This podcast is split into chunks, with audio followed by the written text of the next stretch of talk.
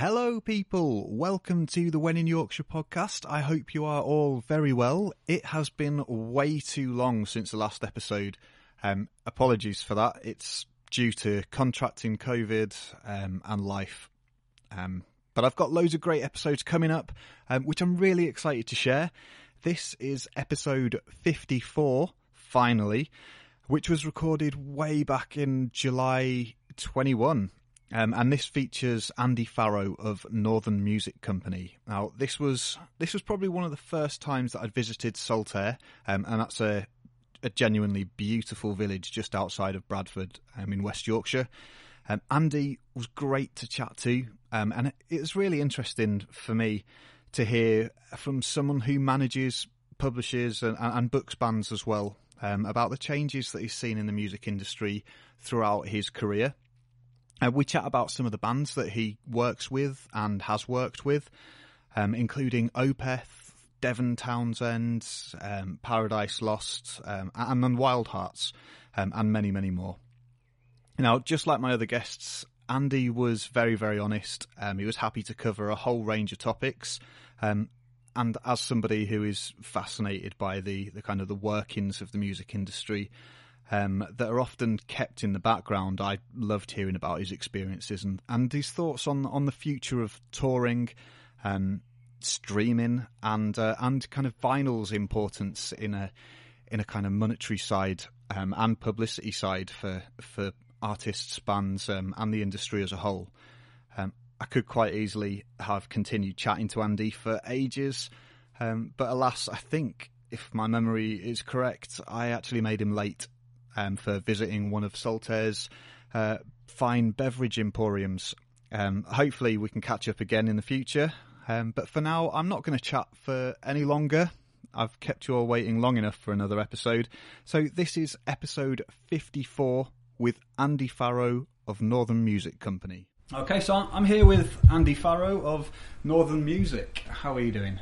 Oh, no, I'm not too bad. I've just got back from uh, Bloodstock Festival, which was uh, had the headliner Devin Townsend, who put a spectacular show on. He's he's Canadian, so we had to do a COVID risk assessment and quarantine him for ten days. And he, as a headliner, he got a good fee, but I mean the costs were phenomenal.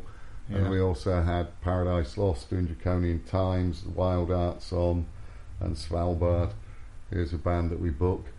So it was kind of uh, yeah. I've just tested myself, feeling a bit rough today, but uh, I'm all right and it was a bit of a, you know, to kind of go and see that amount of people after all this time. It, it, it's certainly a bit of a culture shock. Yeah, yeah, absolutely. And is that is that the first event you've kind of public event that you've attended since since the easing of restrictions? No, no, no, because I basically the download pilot, which was the first government pilot scheme. I had the Wild Hearts on yeah. that unfortunately, it was a historic moment. It wasn't the best gig for them because all the monitors went down and they didn't finish their set. I saw that. I saw that. Yeah, yeah I saw so, an apology. So, so prior to that, I put them on in Bradford. They did a socially distanced seated gig at the night train, which was interesting, you know, because they're quite a loud yeah. band.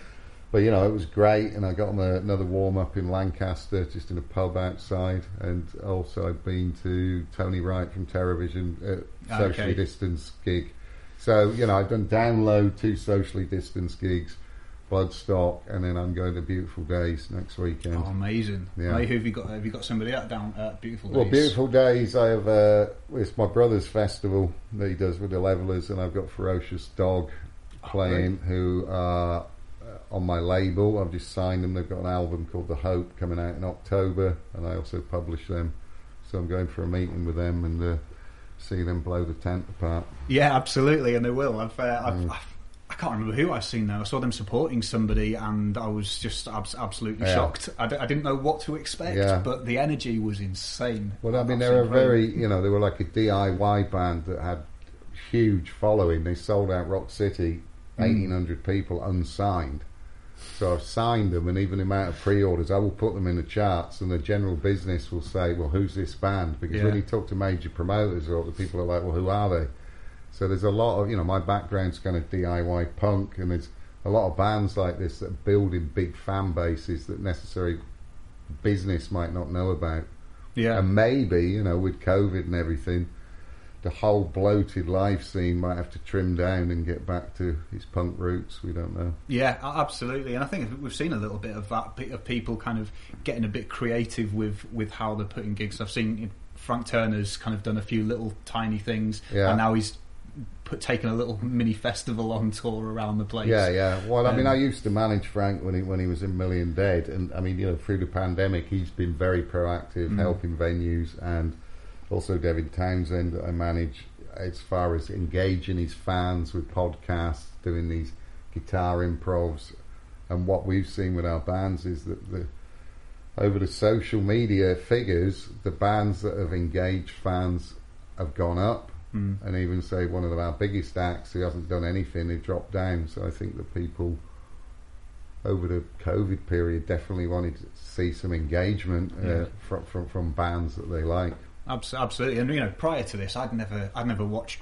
I maybe watched one or two live streams. Um, Mm. I mean, they weren't really a thing Yeah. as they are now, but there, there was a few that were just absolutely Yeah. brilliant. I mean, Frank Turner's one was great as well. I know Mm. there's a big production that went into that, Yeah. but it was brilliant just seeing so many acoustic and stripped down. Yeah.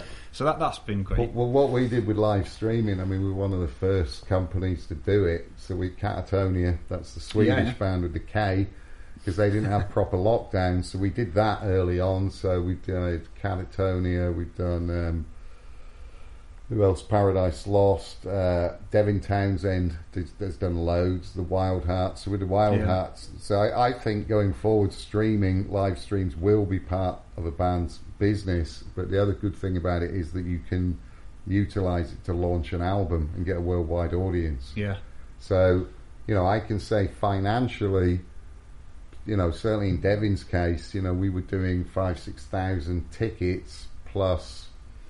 In the Wild Hearts case, we sold a thousand T-shirts. Now you wouldn't do that Yeah. at a normal club show. So, I think it, there is a place for it. You can't replace live, but I think going forward, bands will probably tour less and combine it with mm-hmm. streams because also with Brexit and different countries. I've got a band playing in Poland, and now we've been told AstraZeneca is not accepted.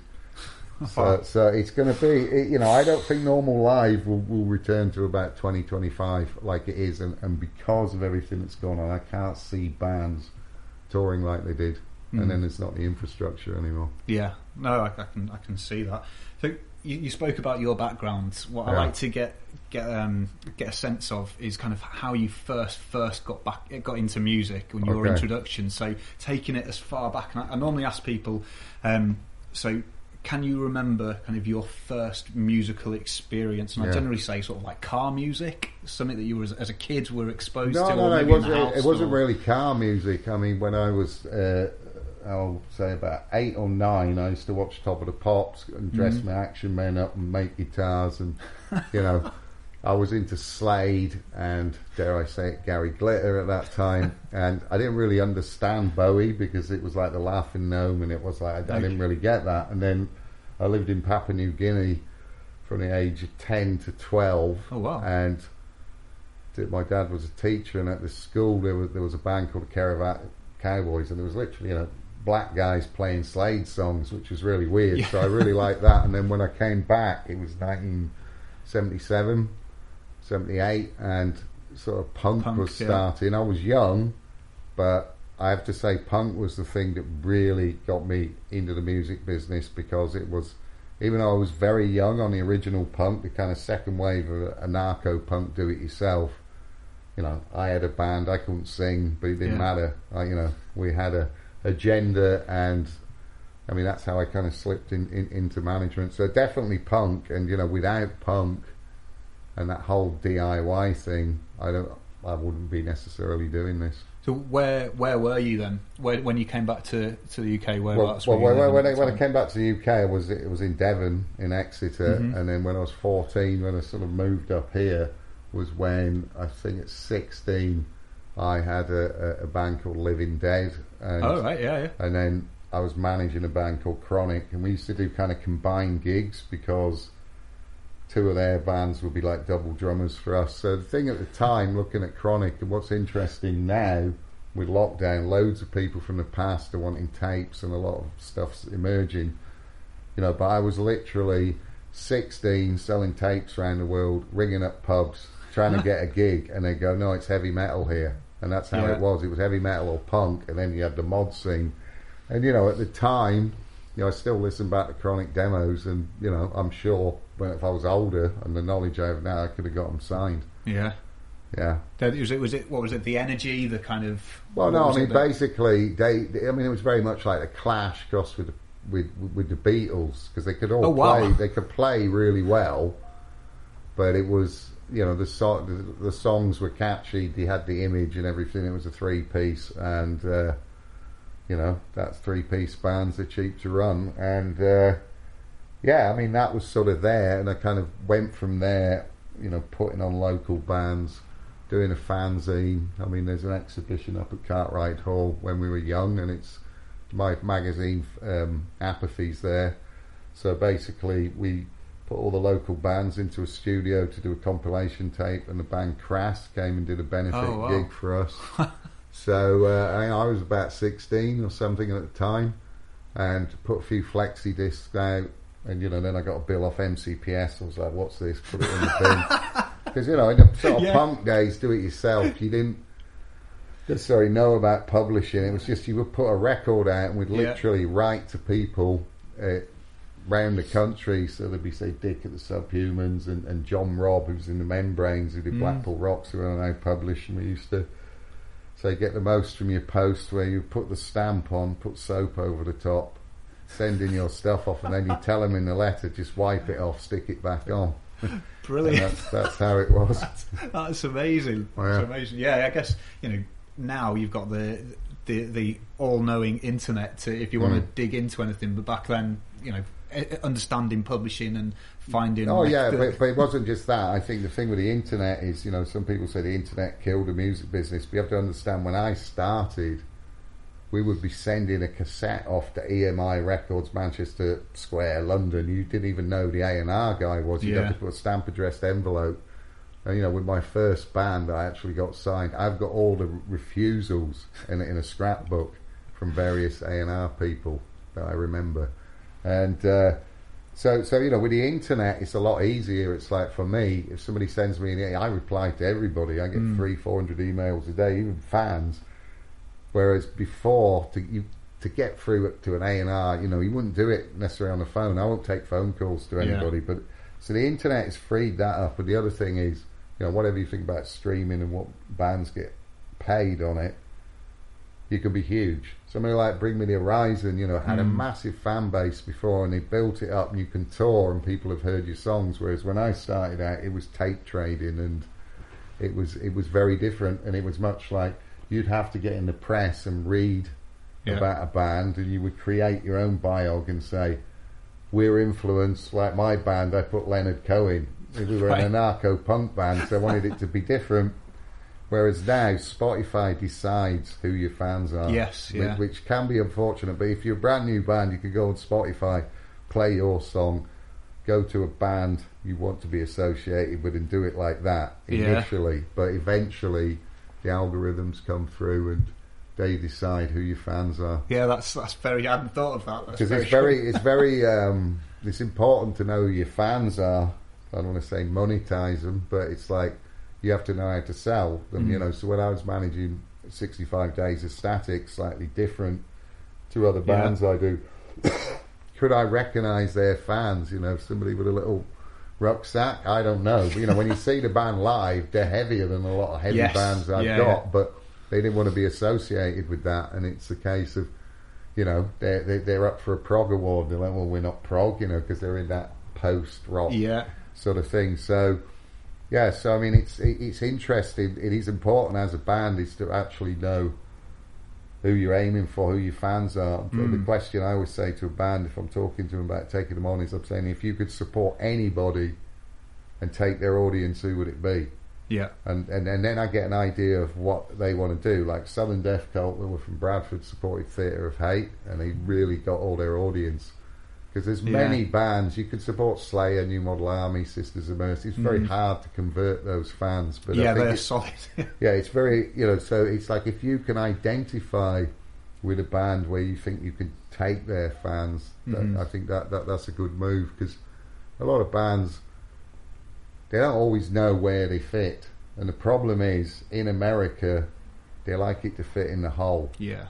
You know, I mean, one of the first band I got signed, and I had um, what would have been Hipgnosis, that became Icon, did the artwork, and it was men in suits with African masks, and they were like, "This is a thrash metal band," and they're like, "What's this? World music?" So yeah, yeah, you know, it, it could be very staged. You know, when U2 were big, they were signing everyone that sound sounded like U2. Well, they're still big, but but yeah, so so the music industry, you know, I like the word disrupt now. Mhm. Um, disrupt the music industry and be different, and because it's still very like it likes to put you in a box. And now you are seeing acts that are, are doing huge numbers of streaming, and some of them DIY. yeah. And so that's bringing the punk spirit of, you know, swapping cassettes and DIY squat touring kind of coming through into the internet age. Yeah, absolutely. And I think uh, it was oh, Enter Shikari. I think were one of the massive ones to do that, weren't they? With the Yeah. selling out the Astoria before they Yeah, were yeah. signed and kind of doing everything their own way. And they've, they've very much. I think they're they're still carrying on that No, they, that they, they still do that. So I mean, Ian Johnson, who's a, who's their manager, who's a friend of mine, and his background is punk, and it's yeah, they're very like a bit of a kind of cooperative thing, and they do do it that way. And Mm. bands, you know, what they can do now, they can have their own label and do it, and then do like a label services deal if they need, you know, finance because you can put a record out, but doing it worldwide, you need a network. And you know, I always say any band can distribute, but it's all about marketing. Mm. So you need a good marketing guy, or you need to have a budget for marketing. yeah, not traditionally the stuff that, that musicians are, are best at. So well, you know, I mean, you can hire you. people, but there's a lot of people out there that charge a lot of money and say, "Oh, you know, press." You know, essentially, I love front covers, Mm. press, but you know, the reality is now, how do you get through to people? It's digitally. Yeah. As a manager, I was like, I hated them saying, "Oh, we're doing, we're just doing digital marketing." That in the old days was like, we're not spending anything. Yeah, yeah, yeah. But but you know, I can see you know when you're online and it's like stuff's coming up all the time, or even you know if you look at a product for, for say a child's going, oh about this Lego, all of a sudden Mm. you're getting spammed with all this Yeah. stuff. And if I could tap into how to do that, because it's quite frightening how big companies do that and whether they're listening in. And if we could Oh, do that without for the doubt. music industry, might might be a bit better. Yeah, absolutely. I mean, I was, I was I was chatting to to one of my friends who I haven't spoken to for a long time on on uh, Messenger on Facebook, Yeah. and I was saying that he's that there's a, a band from Leeds that are heading down to Leicester his way, uh, um, and was he was he anything to do with promoting them? And he said no. Um, and then I got another message from him two days later saying somebody's listening, and they popped up on his Spotify playlist. All right. And he's like, I've never heard of them before, ever. Crikey. So yeah, Yeah. so clearly there's something going on. Yeah, um, Yeah, yeah. that's Treeboy and Arc from uh, from Leeds, Right. going down to Leicester. Um, but yeah, it's, uh, that was a bit scary, but uh, Yeah, worth yeah. a listen. So he, he got it. It pushed him to have a listen. Um, so in terms of your kind of live live music, you, uh, you just Mm. said obviously you, you, you attend. So you clearly attend a lot of events, a lot of a lot of gigs. Uh, well, no, I mean, as a manager, I'm not a person who believes that you can manage on the road. I have Mm. nine people altogether, and but I used to do a lot of travel around the world. But I have more of a personal life now, so I don't travel as much, and also being at home now, I don't necessarily want to travel as much. So going to gigs, I mean, now I don't go to loads. I mean, Mm. obviously, if I've got a band doing Royal Albert Hall or Red Rocks, big gigs, Yeah. I'll be there. In the old days with Paradise Lost, it was like if it was a warm gig somewhere abroad, I'd go and sell merch and Yeah. get a tan. But um, yeah, so the other thing, you know, joking aside, it's like if your band's playing on a weekend near you, you, you kind of have to be there. Mm. It's like, well, it's a weekend, but um, yeah, so it's it, you know, made made like I don't, I go on full tours, so we have tour managers and things for that. But I think that in rock and metal, we get limited radio and TV, so it's all about live. And Yeah. obviously, look what's happened to live. So it's important to see that a band can deliver live. hmm So live is a huge part of our business, and you know, there's various businesses here, different music businesses, and that's why we set up the agency. You know, so I mean, I've got like management, I've got booking agency, publishing records, merch, DVD company. Because as a manager, you're a jack of all trades. But what I'd seen when I started out, it was all about the record. You would get a Mhm. massive deal and you would go on tour and get tour support to promote the record. Then it's like that all changes, and we're like to the band, you know, make your record, which to them, you know, is their big thing, and it is their piece Yeah. of art. Get it out, and then it's like, right, go on tour, and then you purveyors of cloth, you're selling T-shirts. So over the whole COVID thing, I've, I've had to revert back to looking at all the albums and doing reissues. I've got Yeah. lots of bands that have got recoup catalogues, so we're lucky. So we're not di- having to do X amount of touring. But so the whole thing has shifted back to the album now. And how, how about the? I guess the. I've seen amongst my friends and, and me as well the the whole vinyl kind of resurgence. Yeah. of people wanting that again. Well, vinyl, you know, for me is i- is huge. You know, I mean, I manage Opeth and their last album. We did thirty-five thousand worldwide first week on vinyl, which is big. As you can see, there's loads there. So the Yeah, thing with vinyl is, Huge pile. You know, on my little label, Graphite Records, you know, I'm releasing the Wild Hearts album, looking at pre-orders. Hopefully, we'll go top five. But I've ordered six thousand vinyl. Hmm. Now, bigger labels than me can't get it pressed. I have a connection with somebody who has a connection, and I can get it done. So, if I had spare money, I'd buy a a vinyl plant without Yeah. a doubt because vinyl is back hugely. And the thing is, like when you look at those box sets, Mm. There's a lot of money, and also in Germany, which is the fourth biggest market in the world, to get in the charts, it goes on value. So here we might discount stuff, so you can. I think it's only up to forty euros for the content, but you need to do like some sort of deluxe box set to really get a Right. good chart position. Oh wow. So you know, I think that the music industry is going, oh, you know, it's digital, the age is Yeah. digital, but certainly in, in rock and metal, vinyl is big. And you know, I have bands that do huge amounts, and you know, recently with COVID and people not being in the office, I've had Mm. somebody in, and we've been clearing our cupboards out and found stuff like. Devin Townsend By a Thread. It's four hundred pounds on Discogs, so we're sending it all down to the web store. We're not going to sell it for as much as No, that, no, but, but- literally, Some gems. I've sent like three three thousand pounds worth of vinyl down down for the web store and stuff because the deals that I do with the labels, we get X amount of free copies, Mm. and, and yeah, Mm. vinyl is uh, very important. But again, getting it pressed, making sure Yeah. the test pressing, it's all a bit. It, it, it's so much more expensive, but that whole thing of feeling something is better. that's. I think that's as, much as things have become digitalized Mm. in in the world in general. I think people are now really longing for that physical, like Yeah. you say, for something to touch, something to hold. Yeah. And you know, I, I I remember I've said this before on the podcast that I remember being I was I think I was eight years old and my first purchase was Alice Cooper Hey Stupid Right. and as much as I loved the you know I loved the songs and they were catchy Yeah. and poppy and, Mm. and you know hair metally as, as hell I also the color the, the colors on that that vinyl the you know the front Yeah. covers just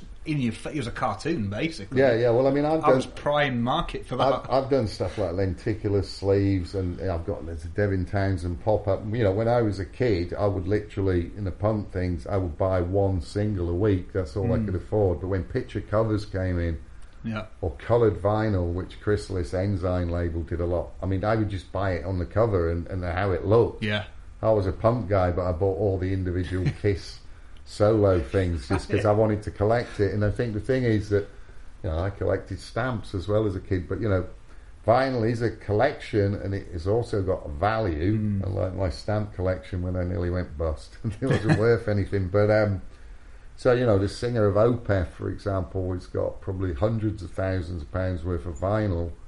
And you know he trades some of it, and he said to me, "Right, I want you to get this. It's in England. This Black Sabbath. It's the original swirl. It's two hundred and fifty Yeah. pounds." And his knowledge is huge. Same with Steven Wilson, and you know down the road here, there's there's a place that's a record shop and a cafe, and it, there's real room. Even though retailers and music have been suffering, I think that whole thing of going through vinyl, having coffee, Mm. bit of food, like the old record shop, there, Yeah. there is a thing for that because people like it's like that vintage feel. yeah It's just like you got vintage clothes shops and things like that. So vinyl's very important. Yeah, absolutely. So, going back to the live thing, can you remember what was the live first live performance you saw? The first band I saw, the Mm. first, well, the first gig I went to, apart from the thing in New Guinea, was it was a punk band from Bradford called the Negatives. Um, who who released a single called "Love Is Not Real." It's actually worth a lot now. And so the negatives and the thing was, I think I, I was pretty. I was young and I had a bit of a boyish face, and I had this problem when I was in a band. So I used to uh, light a match and then rub it so that I'd have a bit of stubble. So it was the negatives, and then uh, the as far as a major known band was Motorhead on the Overkill tour, and I Oh, think I was about fourteen or fifteen. But that was an Uh, experience. well, I went by myself, and it was full of Satan slaves and smell of patchouli. It was kind of frightening. Yeah. So it was Motorhead and, and, and Girlschool. So you know, I was a punk, but it was all right to, to go to Venture Motorhead in the kind of thrash. yeah, because Motorhead, you know, with punks and it Yeah. crossed over. And then when the Clash played here, I sent the guys in my band. I said, "Oh, here's my money for the ticket." And they said, "Oh, it's sold out," and they spent it on on cider, so I never got to see him. I used to go to a lot of gigs, St George's Halls. But yeah, so Motorhead Yeah. was first, and then just stuff like Stiff Little Fingers and all of that scene, and then you know other bands. I saw Nirvana early on, Faith No More Wow. early on, all that, all that stray cats, you know, and walked home and stuff. Um, so yeah, and you know that experience live is good. And you know, back in the day, it was pogoing about. Yeah, and, yeah. Uh, the spitting was a weird thing, and Yes, yeah. you know, even when I had my own band, it was a case of the police used to raid venues a lot, and I was 16 and I was underage, Yeah. and it was a bit worrying. And if I look back at pictures now, I look young. Yeah, yeah, absolutely. used to, used to have to yeah, they were always raiding stuff. Uh, so, but you know, it was just it was all that whole DIY and setting up gigs Yeah. and uh, one, one in twelve club in Bradford and Oh, things. that's, that's I, I've, I've done a couple of episodes there as well. I, played, yeah. I managed to play there a few times back when I was gigging around. But uh, yes, Well, I was I it. was involved very early at the beginning. Uh, you know, if you read all the books and stuff, when it was at the Metropole, my Mm. band and that used to play there. And then think when I got a band signed, I was like, "Well, you're a capitalist. You're not coming in." oh, no. So it was a bit, bit, bit weird like that. But yeah, no. So I mean, very early gigs like the fourth idea bookshop gigs and one in twelve at the Metropole, and I used to promote a lot of gigs. So I kind of, uh, you know, what I did was I'd obviously put on gigs. Mm. I was managing bands, but I would put the gigs on as How well. How did you get? How did you go from I guess performing and being in a band to Right. to kind of sliding into the the management Well, promotion side? because the thing is, in every band, there's one person that does everything. You were and the that- and- organised and, that was me. And I mean, you know, at the Yeah. end of the day, I went to the first rehearsal with my cheap electric guitar. I couldn't play it, so Mm. I ended up on vocals. I can't sing, but it didn't matter. So it, it was a case of you know I was the person organising the gigs. So even though I couldn't really sing that well, we certainly packed a lot of people in Mm. because back then it was all about making collages and posters and just just just creating a scene. Um, so so that that's what happened, and then from there was managing some other local bands. Um, and then when I when I left Sheffield Poly, I set up in business on the enterprise scheme, and then I took on this band called Slammer from Bradford, who, who signed to Warner's. oh wow, I, I was about 21, 22, amazing. very very young. Yeah, yeah. Picture here, very young. It's got a lot of Oh, dust. brilliant! So it's that is- extremely dusty. That is fantastic. Where is that? I'll, uh, Th- I'll that- take that- a this, photo. is, this is actually I'll take a photo and post it so it. people can see. That's in my first black and white first photo. office. That was. But, you know, at the time, I had like all major labels ringing up, "We'll beat any offer" and stuff, and uh, yeah, it was a big thing because you know back in the day, you know, being in the north, but loads of A and R people would come up to the whole region, Right. Okay. and you know, even then there was more going on in Bradford than Leeds. So the, the the myth of you have to go down to London to get signed. No, no, that, that that that was rubbish then. So you know what's interesting? I mean, I've got another tape in there, which is one on a Friday. It's type one a Friday. I've still got it, and that's the original Radiohead demo for EMI. so all these A and R people would come up and caught in bands like you know they were looking at New Model Army, Mm. Terrorvision, you know Slammer got signed. There was you know so an A and R person would go out to the scene. What happened with a lot of bands was they would get signed and they would go move to London. But the Mhm. reality is rehearsals are more expensive. Living and you know you ponce about all these parties, attend an opening of an envelope so you can survive eating. But I don't think you have to sort of do it as long as you're regularly going down. But there was a massive, uh, yeah, A and R people would travel all the time. And as I said, when my previous company, when I had a partnership, was called Far North Music, and we were A and R scouts for about ten companies that we got paid for. Oh wow! So all the major companies, and then labels like Go Discs and stuff like that, Chrysalis, Warner's, EMI, Island. Amazing, amazing. Anybody, anybody you uh, passed up that you wish you'd you would have? Uh, well, not not not then, with? but I mean certainly on the management front. When Million Dead split up and Frank Mm. Turner said, "This is what I'm doing now," I'm like, "I don't get it." And then when I had an intern here, he found a Maximo Park uh, cassette demo. um, when I was really young, when I was working out of the studio, there was a Housemartins demo. oh wow! I was mega young then. Yeah, and then, um, yeah, Bullet for My Valentine when they were called Jeff Killed John. I didn't really get in the car and go to Wales. So it's, yeah, you, you, you do. You can't get Yeah. everything. Yeah, absolutely. I guess I guess the, there is still a beauty in the fact that you know people reached out to you, and nice to have heard it at the start and seen how people progress as well. Yeah, yeah. Well, I think, you know, the thing is, once you've got going and you've got a few bands doing well, people Mm. look out and say, who's managing, what label are Yeah. they on? And then bands come to you and it's slightly Mhm. different, or lawyers say, here, have a band. You know, I mean, Yeah. Opeth's my biggest selling band, and I was managing, still manage Paradise Lost, and at the time on Music for Nations, they were the biggest selling band. And the MD rang me up, so look, we got six bands to need management. And so Opeth was one I picked. They played in Bradford. They were on tour, you know, came from Sweden, and yeah, had a meeting, and we went from there. And you know, they've sold out Red Rocks and Mm. Royal Albert Hall now, and you know, uh, leaders within their genre. So, so when I started, it was very much about bands in the north, which was Newcastle down to Derby. Yeah, Lots of people think it's called Northern Music because I have loads of Scandinavian bands now. I actually hardly have any English still bands. works. Yeah, I hardly have any English bands. The big problem with the name is that the Beatles had a publishing company called Northern Songs, so sometimes I get emails to do with Beatles songs. but yeah, it was about being artist centric. I mean, to be honest, I wouldn't say I know everything about the local scene anymore. Mhm. Yeah, I guess I guess that's changed, but uh, you know, I I first heard about Northern music. It will have it will have. I was I came to Opeth very late through Northern music, Right. Um, because you were I think you were looking after In Me, Yeah, um, and I think I think we my band had just played with with Dave at at the the second incarnation of Bradford Rios. Right, uh, so he, he was playing acoustic. Uh, my band was playing, and I had a chat with him, and then uh, yeah, then I found Northern music on the internet. Right, and right. I know a load of friends were talking about Opeth, um, Right. and I saw yeah, I saw Opeth on. Thought, oh, best give them a listen then. right, right. Um, and yeah, absolutely blew me away. yeah, yeah, yeah, yeah. Just absolutely outstanding, but something I probably would have just Mm.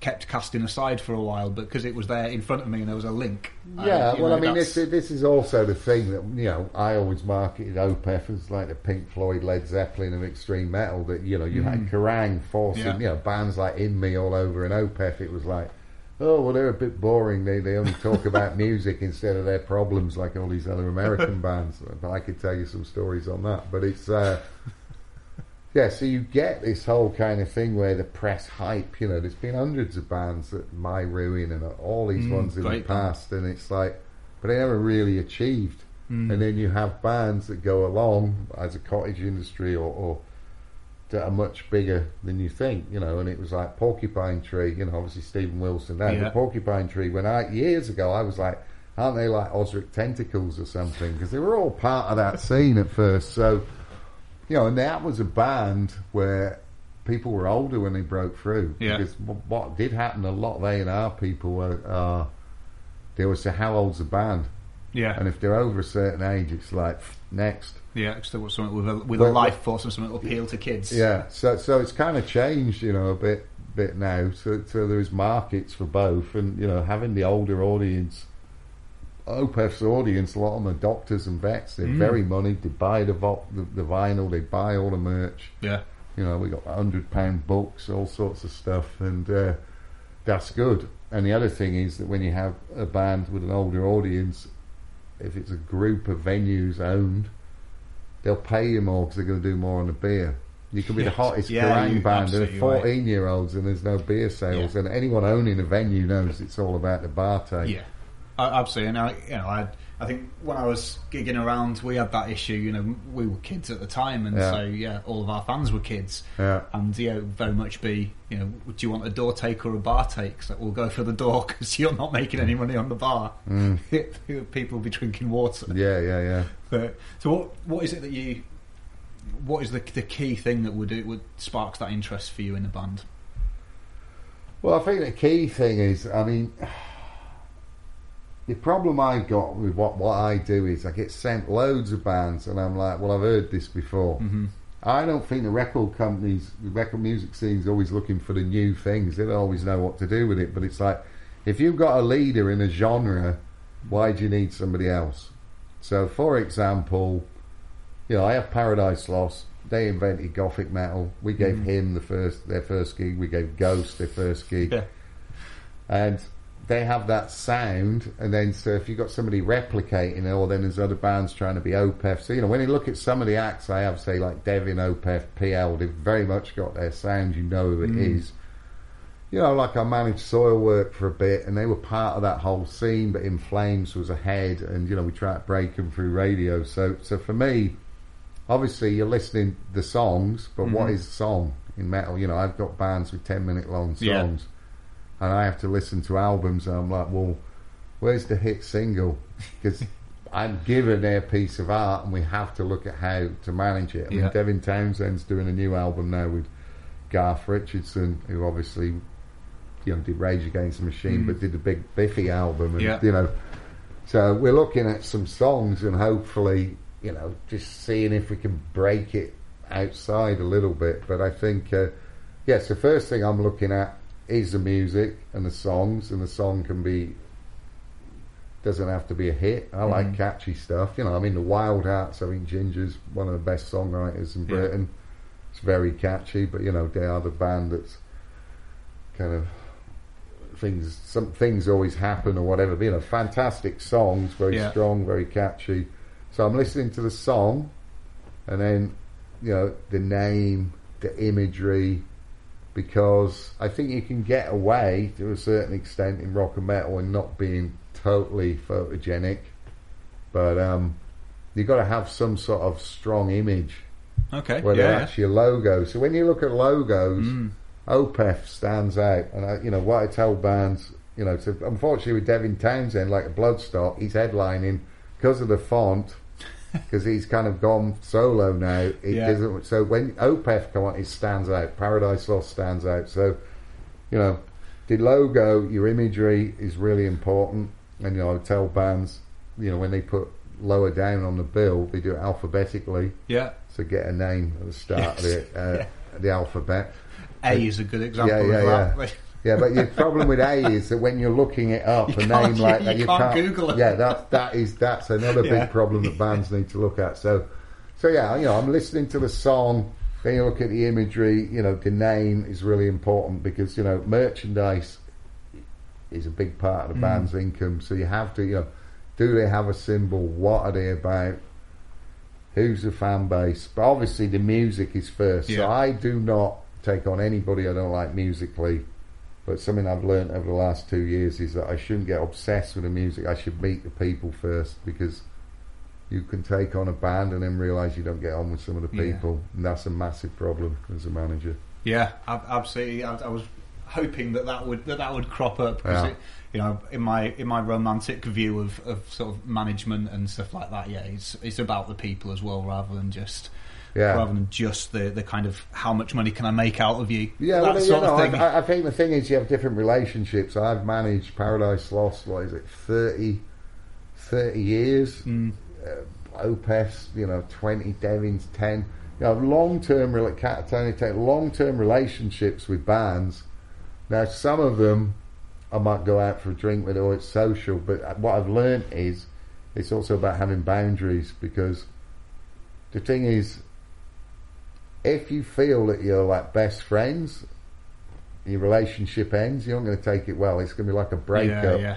So, so for me, you know, I never used to drop bands, and recently, the last three years, I've got rid of bands. Mm. I never did that before. I would hang in there to the end, which is what I used to do with my personal relationships. Until, you know, But So- a, so- a general breakthrough there. yeah, I mean, yeah. So I was, you know, so I think it, it, it's a case of, yeah, having the boundaries. So you know, there's acts I managed, a few that sacked me, a few I dropped.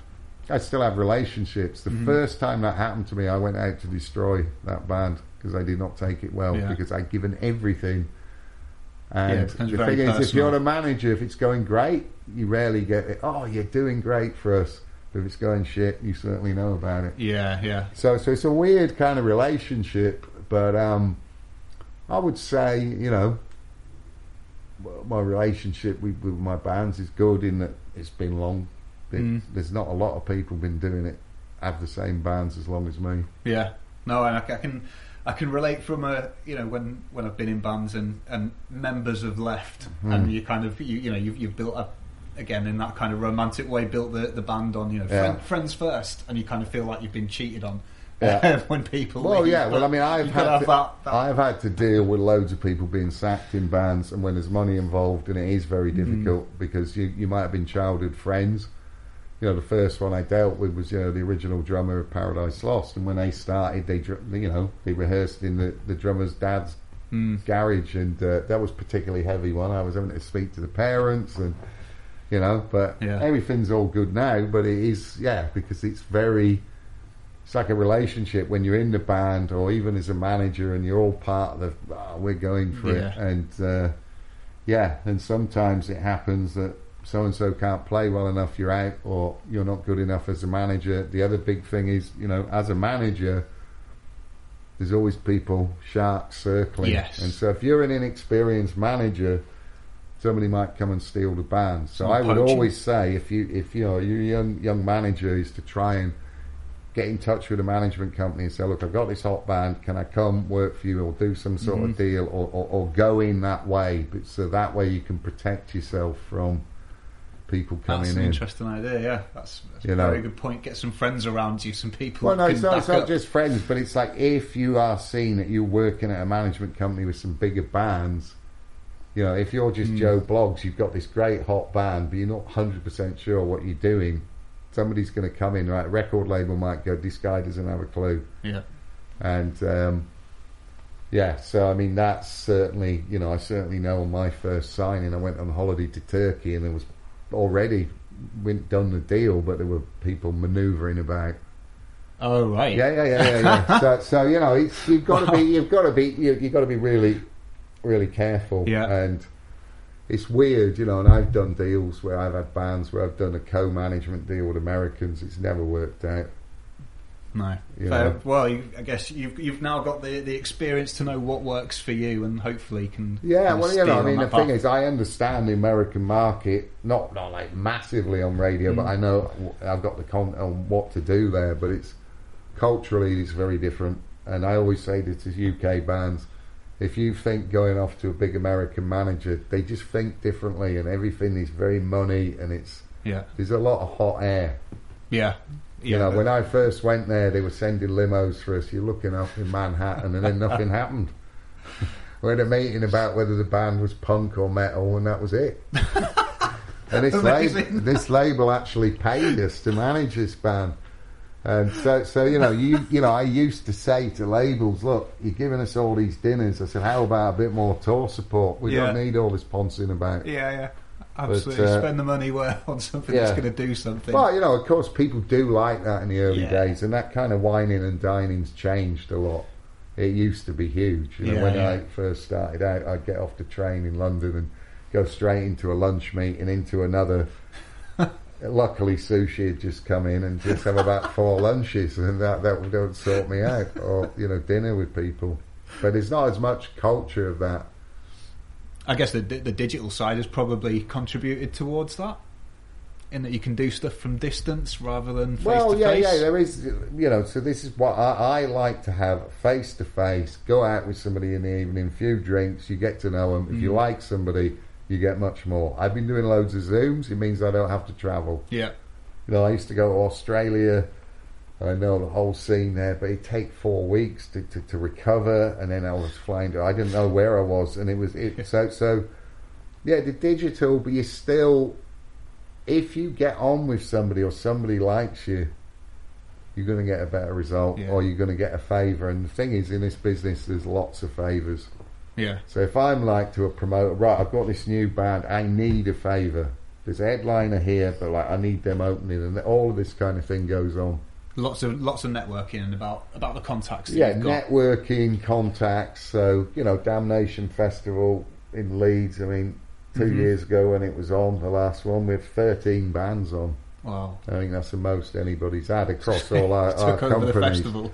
So, yeah, you know, so so so yeah, you can do all this digital and stuff, but there's still a thing about having a hang with Mm. somebody because you know, again, same with bands. So if you've got a manager uh, or you're a manager in a band, I think it's important to spend time with each other Yeah. because you can hear you do a phone call and think this guy's great. He fills you full of hot air. You meet him and you're like, well, he's a jerk. Yeah. So I mean, you've got to spend a bit of time. And I had a situation with a band where I'd done the deal, and you know, I was in Germany at this restaurant. They were like, "Oh, take us out," and it was costing a bomb. And I just realised one of them, I knew I wouldn't better get on with them, Yeah. and I was correct. So managed to sidestep that one. Well, no, it was just no, no, no. Because I did manage that band, but it was a case of so many emails. Like you either want a manager or you don't. If you mm. know better, you go do it yourself. you Yeah. Great. Well, I could I could quite happily take up your entire evening, Andy, but Mm. I, I will let I will let you go. Just before we before we wrap up here, uh, anything you want to shout out that you got coming up? Well, coming up at the moment, I'm trying to. So with Opeth, we've got a, a new version of the last album in corner in Cauda Venenum. I can't even pronounce it. Coming out, and we're doing a, a massive tour in America. But I'm Mhm. dealing with the uh, the situation of, of actually being able to get in there.